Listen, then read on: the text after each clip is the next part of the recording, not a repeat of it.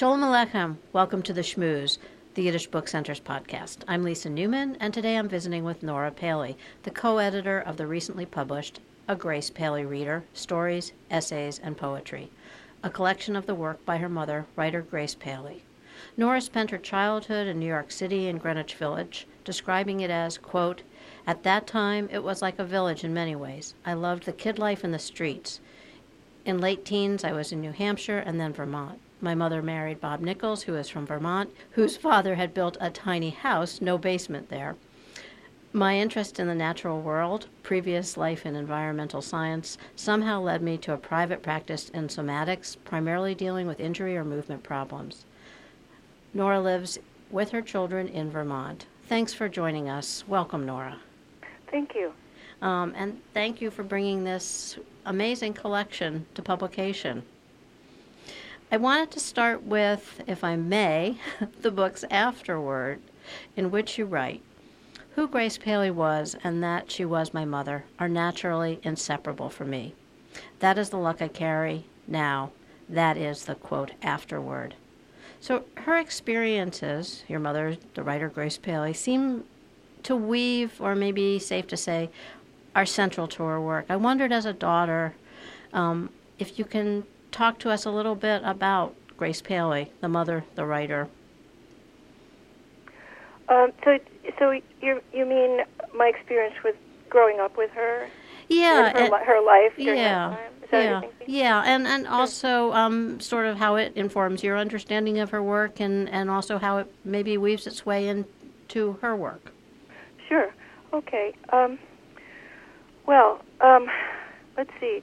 So, um, as you mentioned in the introduction, our life in uh, Greenwich Village at the time was it was very much um, um, a, a neighborhood where people either knew each other or recognized each other in the street, and that was true for the children. We had a lot of freedom as children, which I don't think children have anymore. Um, I mean, I mean, I would take the subway when I was seven, and if I I would just go under the turnstile. That was normal. Um, maybe not for everyone, but for at least in our neighborhood. um, and I'd get lost, and that was okay too. You know, I, um, so uh, I think talking to my mother about that later in her life made her very anxious. But you know, times had changed, and she was older as well. But at the time, that's what I remember. Um, my mother's life was uh, was very much in the park, Washington Square Park. I'm talking about. Uh, she met a lot of her friends there, and which is still common. That mothers get to know each other because of the age of their children. That happened to me as well. Um, so she spent a lot of time with those women, and she began to write about women. And I think she says this in a number of places that uh, there wasn't that kind of writing, and she didn't, you know, it, it didn't seem like women's lives were important in the in the 50s uh, to write about. That is. Mm-hmm. and um, um, so so our, our lives were uh, most most of the women that not all, but most of the women moms that we knew were single mothers. And in fact, I was embarrassed as a child that I had a father. That's I lied about it once. I remember. I I remember it probably because I felt so guilty towards my father. I had lied him out of existence. Um, but um, and because the village was, you know, people who had come in from other places like the faraway Bronx and had migrated there. And a lot of them were artists and um, different different ways of living. Uh, than maybe their families had expected. I don't know. Um, it, it, it also seems that this, you know, reading through the collection, that it was a reminder that Grace Paley lived through interesting times. Um, you know, she was a daughter of immigrant parents. Right. She was a woman entering adulthood in a time of what I think is safe to say was uh, tremendous social activism, involvement.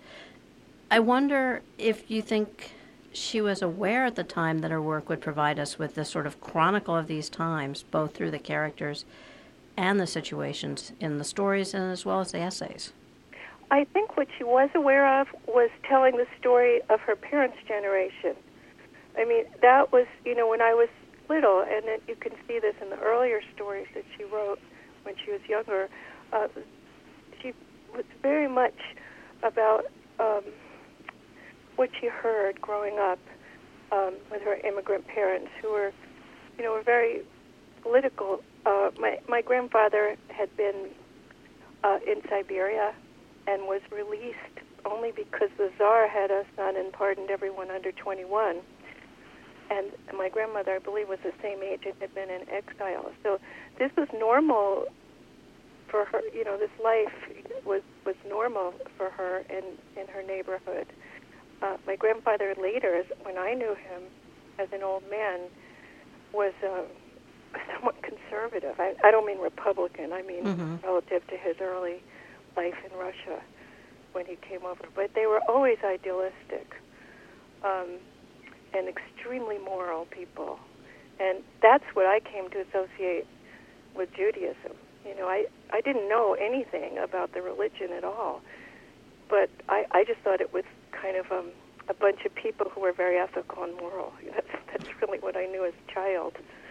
Um, and and so I my mother wanted to tell their stories a lot. Her her aunt who um, who never married and lived with her brother her whole life, and uh, all these different people and the stories that they told.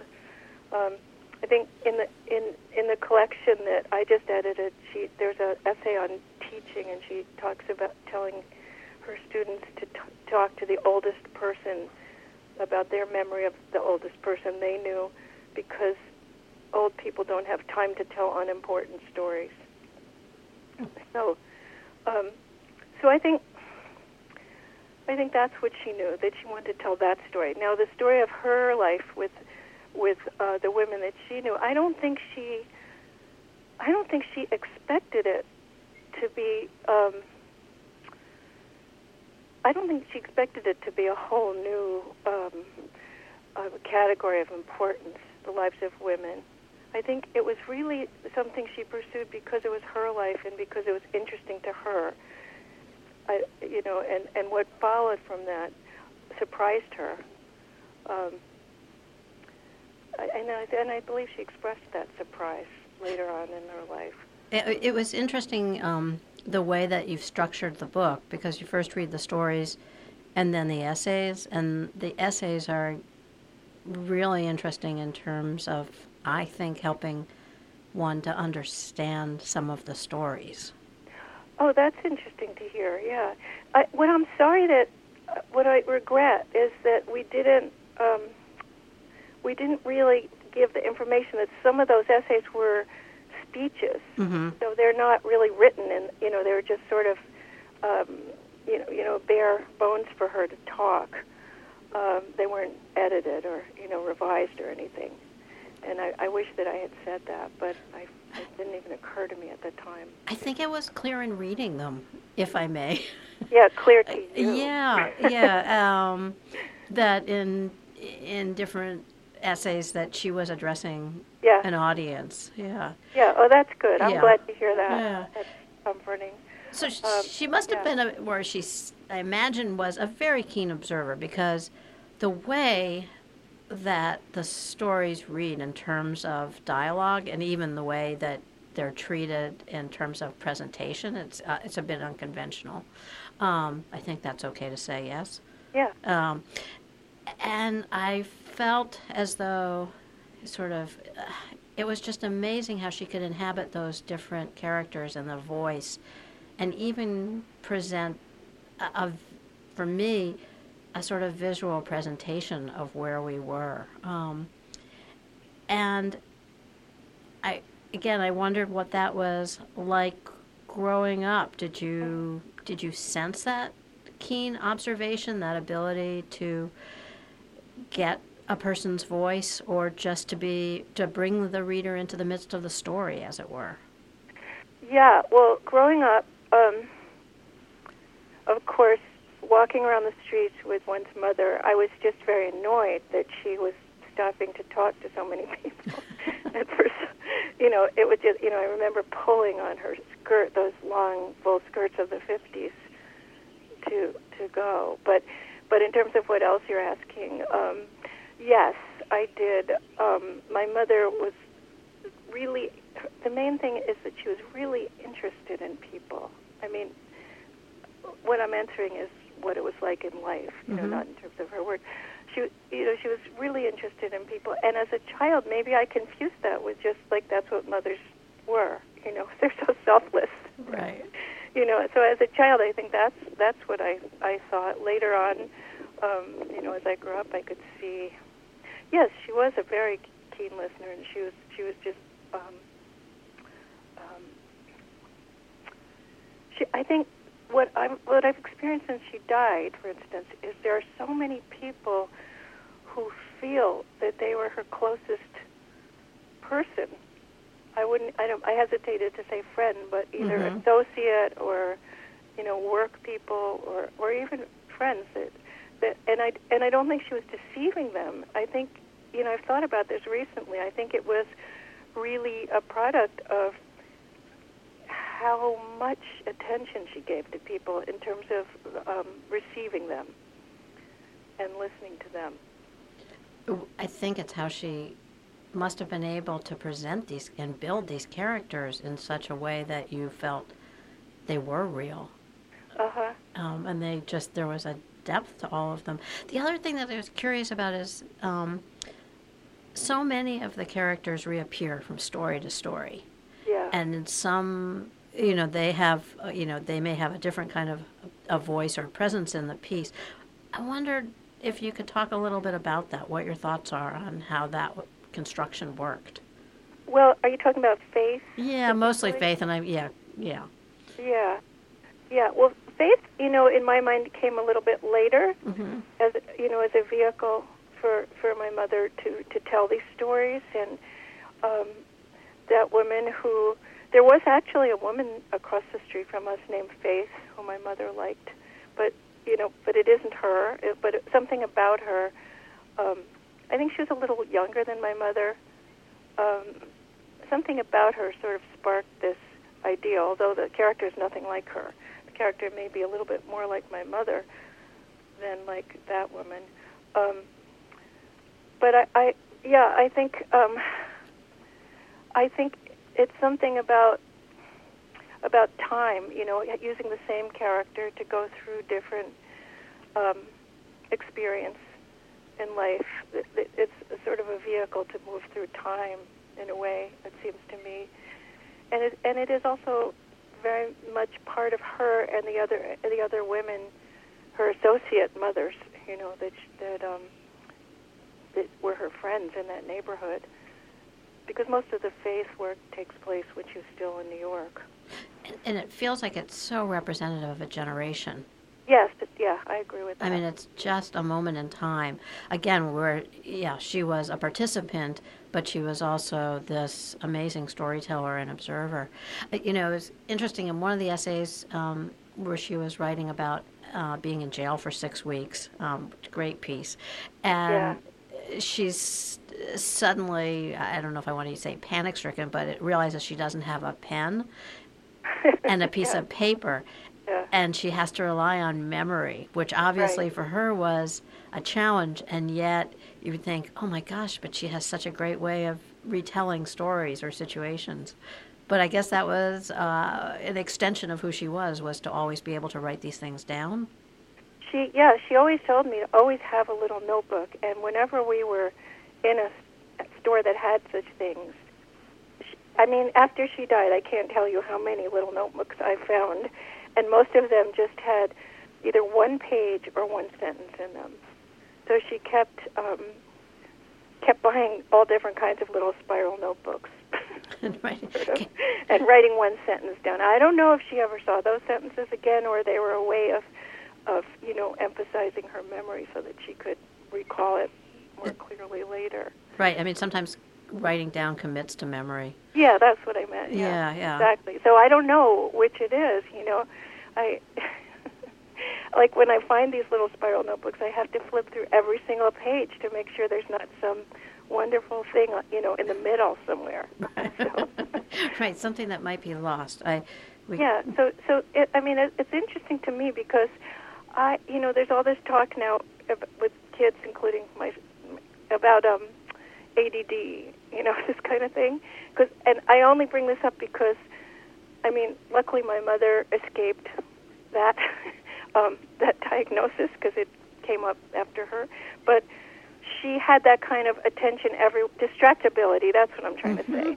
She had huge distractibility, and growing up, I thought that was good. I thought that was the way to be. That that's the way an artist is, and it gave me a way to enjoy my own mind. Like I loved the way it wandered, and and I felt I feel that I was taught that by her, and it is the way she worked, and and I feel defensive about it now. I feel like you know when uh, many people have talked about how disorganized she was. Who knew her? You know, where's this thing? Where's that thing? And when I say thing, I'm talking about pieces of writing. Mm-hmm.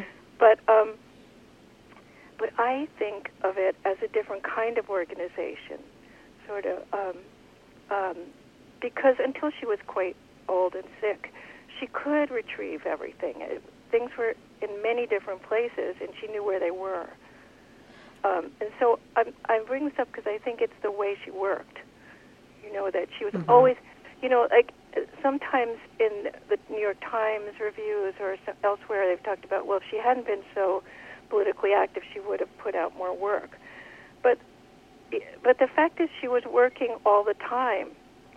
Like for instance, her husband Bob Nichols, my stepfather, was very disciplined and had a very rigid schedule for himself as a writer and for other things he did. And he was always um, wanting her to do that. Now, Grace, you should do this at this time and this at that. He was trying to get her to work. Mm-hmm. And I don't think he really got that, or maybe he did, but um, she was working every minute.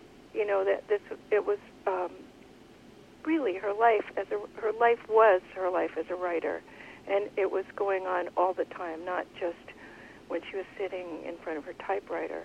Uh, I, I, I mean, I personally would say I can believe that that's the case because I don't think that you could build the stories with the dimension that they have um, and the seamlessness that they have without having been yeah completely immersed and present and observing all of that. Um, I also have always thought that women by nature have to be more sort yes. of horizontal because you're dealing Absolutely. with so you know you, everything. everything simultaneously. And right. um, yeah without sounding strident here but that that um, for men sometimes things is, are much more vertical. Why it's easier for them oh, to absolutely. Yeah. to do I, I to do certain things. yeah. Um, what was it like to work on building this collection? Did you just did your mother know that you were going to do this no, no. My mother died in 7 mm-hmm. and um, I this collection really was uh, inspired by my co-editor Kevin Bowen, who was the head of the Joiner Center in Boston, which is um, which are vets who are writing Vietnamese vets and American vets, and now there are Iraqi vets, but there's some really great writers there, and they have.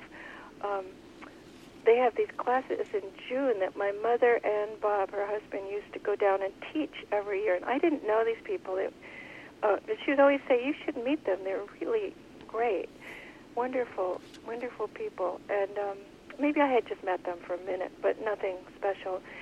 And so it wasn't until after she died um, that I got to know Kevin Bowen, um, and he was really instrumental in having these birthday celebrations for her posthumously, where you know people would read her work in in Cam- around Cambridge, and um, I went to not all of them, but a few of them, and then he came up with this idea.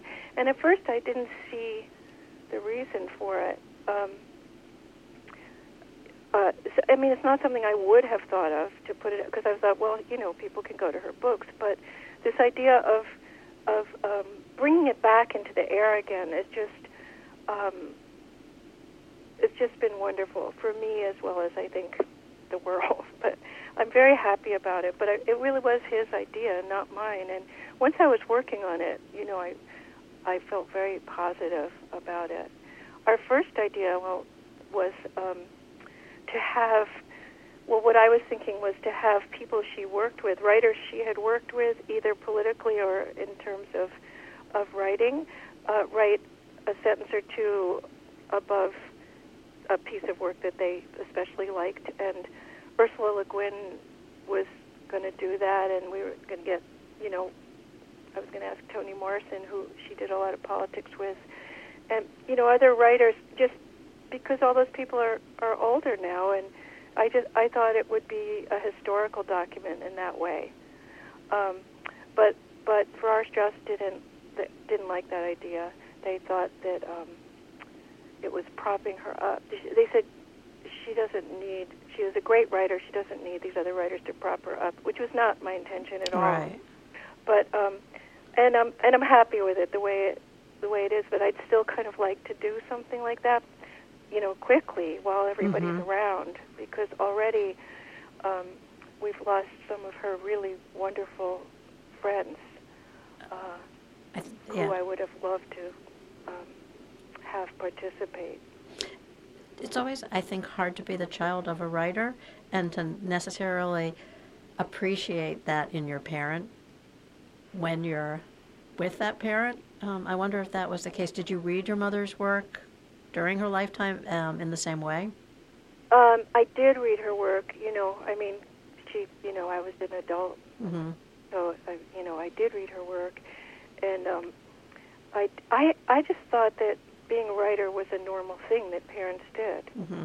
You know, just you know, no matter what your parents do, it's normalized in, in a way. So, I, you know, I didn't experience it as being hard, particularly.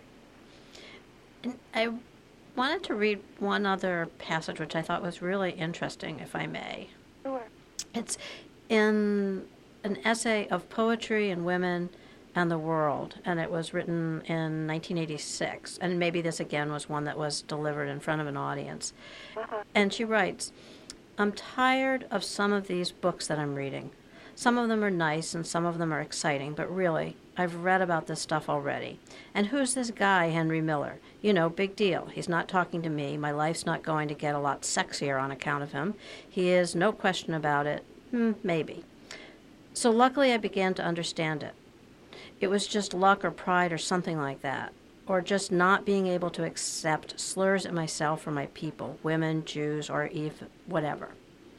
Even in Shakespeare, it always hurts my feelings. So I didn't really know that that what I was going to do, but it's what I set out to do, and I did it. And I said, yes, those lives are what I want to add to the balance of human experience. I wonder if you can comment on this. Yeah. Um, well, she began to. She was incredibly, um, really faithful, and her energy was with these, with the women that, um, w- as I said earlier, the mothers that uh, that I grew up around, and then later, the women that she did politics with. Um, and then, you know, the women's movement in the 70s. My mother would always say, people say that nothing happened. They talk about the 60s and they talk about the 70s, nothing happened, and that's because of the women's movement, is what happened. Um, and she, um, she was completely committed to the life, lives of women, lives of mothers, and really the lives of children, um, with absolutely no real animosity towards the fathers, you know, in in a general way.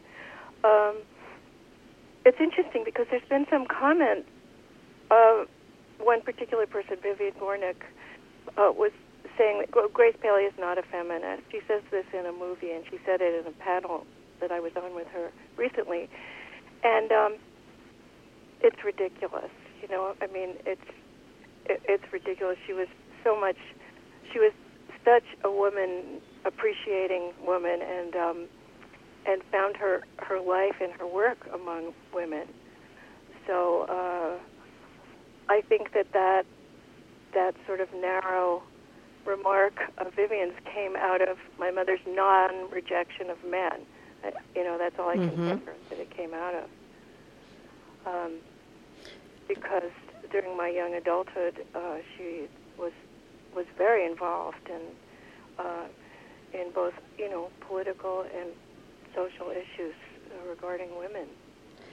Yeah, and again, I think that she chronicled a time um, that women, you know, what the lives of women at a very important time, and Yeah. so Right. yeah, so beautifully, not with one slant or another. I wonder if there is one story, poem, essay in the collection that particularly resonates for you. Um, well, yes, the, you know that changes all the time for me. Mm-hmm. Just have the book right in front of me. Um, you know, it, it's that's an interesting question because it does change all the time for me. Um, you know, I, I love conversations with my father. Um, I mean, I you know I love all of it, but Right. um, so it's really hard. There's one poem that has sort of grabbed me recently, but it's it's not an easy poem to hear. I think it has to be read because it's so short. I, I, I feel that poems need to be read twice because Mhm. it takes it's so hard to absorb them. Um, let me see. I'm just quickly looking through.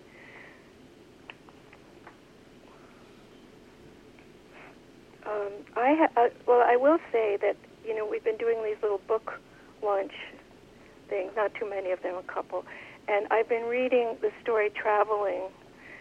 Um, I read the story Traveling in Brooklyn, and I read it again here just last week. We had one in our local bookstore, and I read it in Boston. And I, you know, was thinking about why is that? You know, since, since as I said, I do love so much of the work, and it's because of our time, the time that has been given to us now that we're struggling with. And it's also because of my children who are African American. Um, and traveling is a story. I don't know if you do you know it at all, or should I say what? It, Yeah.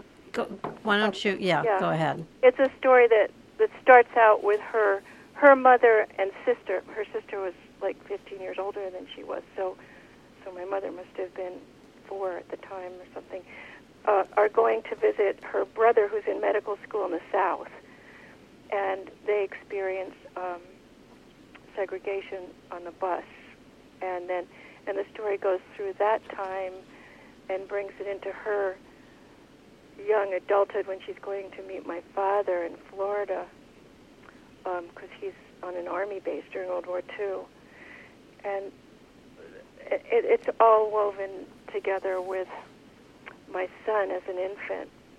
Um, uh, I mean, I'm trying not to, to paraphrase the story too much because it's that would wreck it. But right. um, um, but anyway, the first time that I read it, I was, I just, I was surprised. Um, I was sort of ambushed by. I, I thought I was going to start crying, and I didn't know if I could finish reading the story. And I, I knew my daughter was there um, in the audience, and um, and each time I read it, it was a little easier to read. But I, I was kind of surprised by how emotional, you know, how present my emotions were in that story. So I would say that's the one that I've been reading. I might be done reading it because I've done it three times.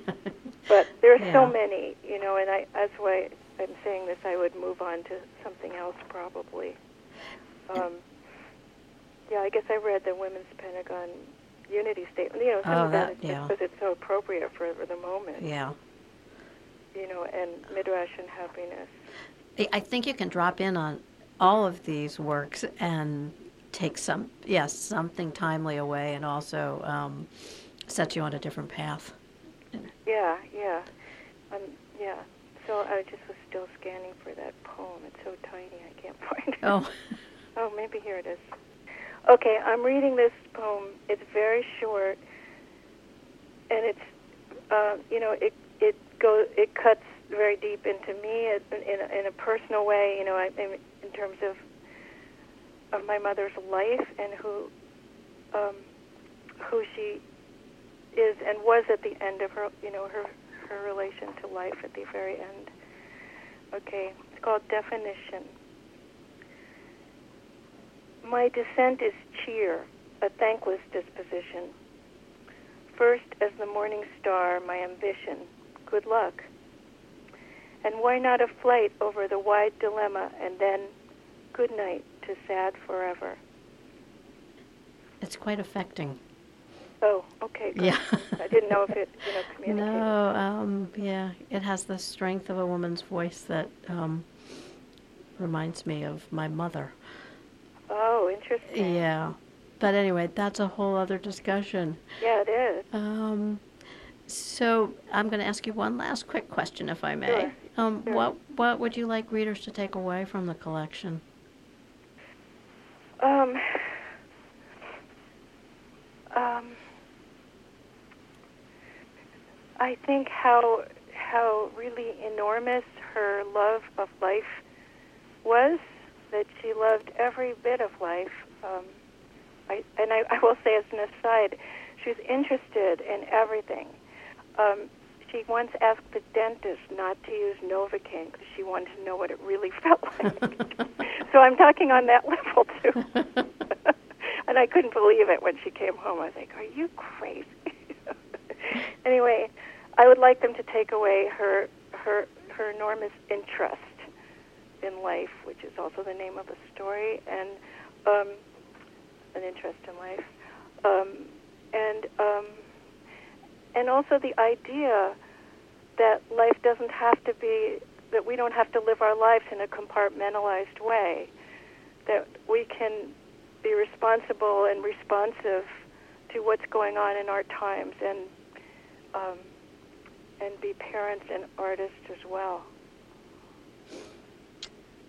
So, Nora, I, I said I would only ask you one more question, and I was lying. I'm going to ask you an additional question. Okay. Um, how do you think that your mother's Jewishness figured into her writing? Okay. My mother loved being Jewish. Um, and she came from a family that was not religious. Oh well, her her um, her parents were not religious. They were socialists, and they were modern Russian Jewish youth. But her grandmother, who lived with her, who I never met, um, was religious, and my mother used to walk her to shul. Um, and um, I, I, I really, she taught me that. I think that I might have mentioned some of this earlier. That that Judaism was, you know, really a, um, a, a way of being in the world that meant being responsible and um, um, and moral. Um, and so when I found out about the, you know about the, the slurs against Jews being about stinginess, I was like completely shocked by that as a child because the Jews that I knew were the most generous people ever. You know, way more generous than any non-Jewish families that I was friends with at the time.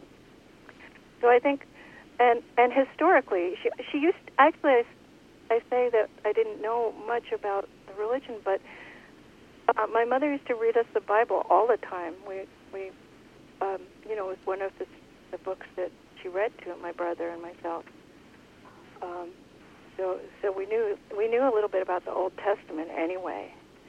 Um, um, I, I this is maybe slightly off uh, answer, but uh, a student of hers uh, named Gerry Albarelli, who's also a really good writer, um, just recently told me that when he was 19 years old, he asked her if she believed in God, and she said, he said she thought about it, and then she said, I believe in adventure. And so I, I just heard that recently, so that's been in my mind thinking about that. But um, going back to Judaism, um, let's see, we we um, we didn't celebrate. Well, we we went to we had um, seder's every Passover that we went to at my with my grandfather and then with my uncle and then just on our own. And my children, um, particularly my daughter, went to Hebrew school because it was totally her choice. Um, and my mother and I were very pleased about that because we felt we could be more educated about, about particulars that we didn't know. Um, uh, um, and um, let's see, anyway, she she always identified as as as a Jewish person, and um, and that's sort of how we how we lived in the world. Her activism, I would imagine you could say, was informed by her Jewishness. Yeah, absolutely. I mean, her she had an uncle who was shot in Russia when he was 16, and that was a very big part of my growing up. That you know, who she didn't know, but her grandmother, Babishka, was always sad and always and didn't learn English, just spoke Russian and Yiddish. Um, and um, and she would always say, "I don't know, you know, why are they complaining about about my grandmother? You know, she had to carry her her son home, his body home after he was shot. He was shot in a demonstration, and so all of her relatives used to say, Gracie, don't carry the flag, don't carry the flag. They were always worried about that because that's when he was shot. Mm. Um, and um, but yeah, activism was normal. You know, it just uh, it, it was a way of being responsible.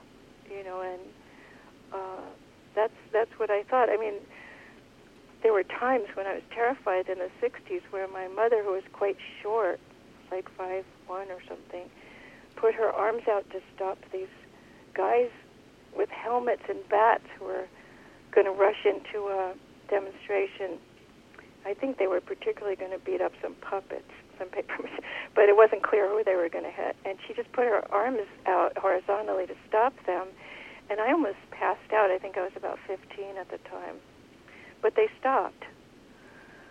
So she was very brave, um, and um, and all of that I associated with her Judaism, her Judaism, her relationship to Judaism. And she seemed to embrace her parents and extended family as well, in terms of the, getting their cadence into her writing. Yeah, yeah, they they all lived together. Um, you know, my grandfather arrived as a 19-year-old, and um, he had sisters, and um, and then his mother, and and all the women went out to work.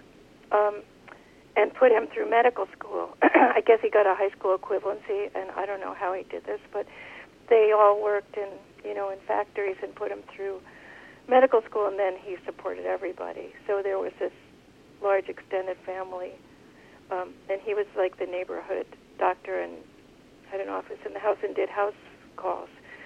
Um, so she grew up with a lot of noise and and arguing, just constant arguing. And that's another thing that I associate with Julia. Mm-hmm. Um, nobody agreed. Everyone was, you know, she had a, an, an anarchist, a communist, a socialist, all at the dinner table. So everyone was fighting all the time. Um, they were pretty close. Um, but so she, she, I think, you know, she really developed her ear as a child, listening to all this, and also also, she was the youngest by far, so by the time she was born, they were no longer impoverished. Uh, her sister and brother grew up in a totally different household. They grew up the children of very young immigrants who were learning English, and she grew up in a doctor's house, you know. So she had a more um, the luxury to listen, and you know, and the, maybe the women weren't quite as busy in the, you know, they were in the kitchen, they weren't in the shop. But but she seems to embrace it all with a sense of acceptance of every of all these different situations and appreciation of them um, and acts as sort of this navigator. It, it's, yeah. it feels between all of these different worlds, um, but does so with great. I think it's safe to say respect. Yeah, yeah, she, yeah, I, I yeah, I think that's absolutely true. Okay. It's almost like you know, her taking in um, of the world is it has a, a very sort of Zen quality to it. I mean, she really did what you're saying. She really accepted what was going on, um, pretty much without editing. You mm-hmm. know, really took took in the moment. Um, yeah, and absolutely respectful. Um, Great. Yeah. I think one of the assignments she gives is is to write from the point of view of somebody that you disagree with. Oh. or that you don't like or have some problem with. Interesting. It makes us more sympathetic to them, I would Wait. imagine. Wait, I'm sorry, I didn't hear you. I said that seems like it's a way to make somebody more yeah. sympathetic or at least uh, to give them the benefit of understanding. Yeah, to understand them or Yeah. to hear them better. Yeah. All right. Well, again, thanks, Nora. This is wonderful um, and a delight to speak with you and hope to have you here to the center sometime soon. Oh, definitely. Yeah. I'd love to come. Great. Um, Okay. we'll stay in touch and thanks again. Take care. Yeah, you too. Bye. Bye bye. You've been listening to The Schmooze, a production of the Yiddish Book Center in Amherst, Massachusetts. To learn more about this podcast and to subscribe, visit our website, yiddishbookcenter.org. This episode is produced by me, Alexa Sewing. And until next time, be well and be healthy.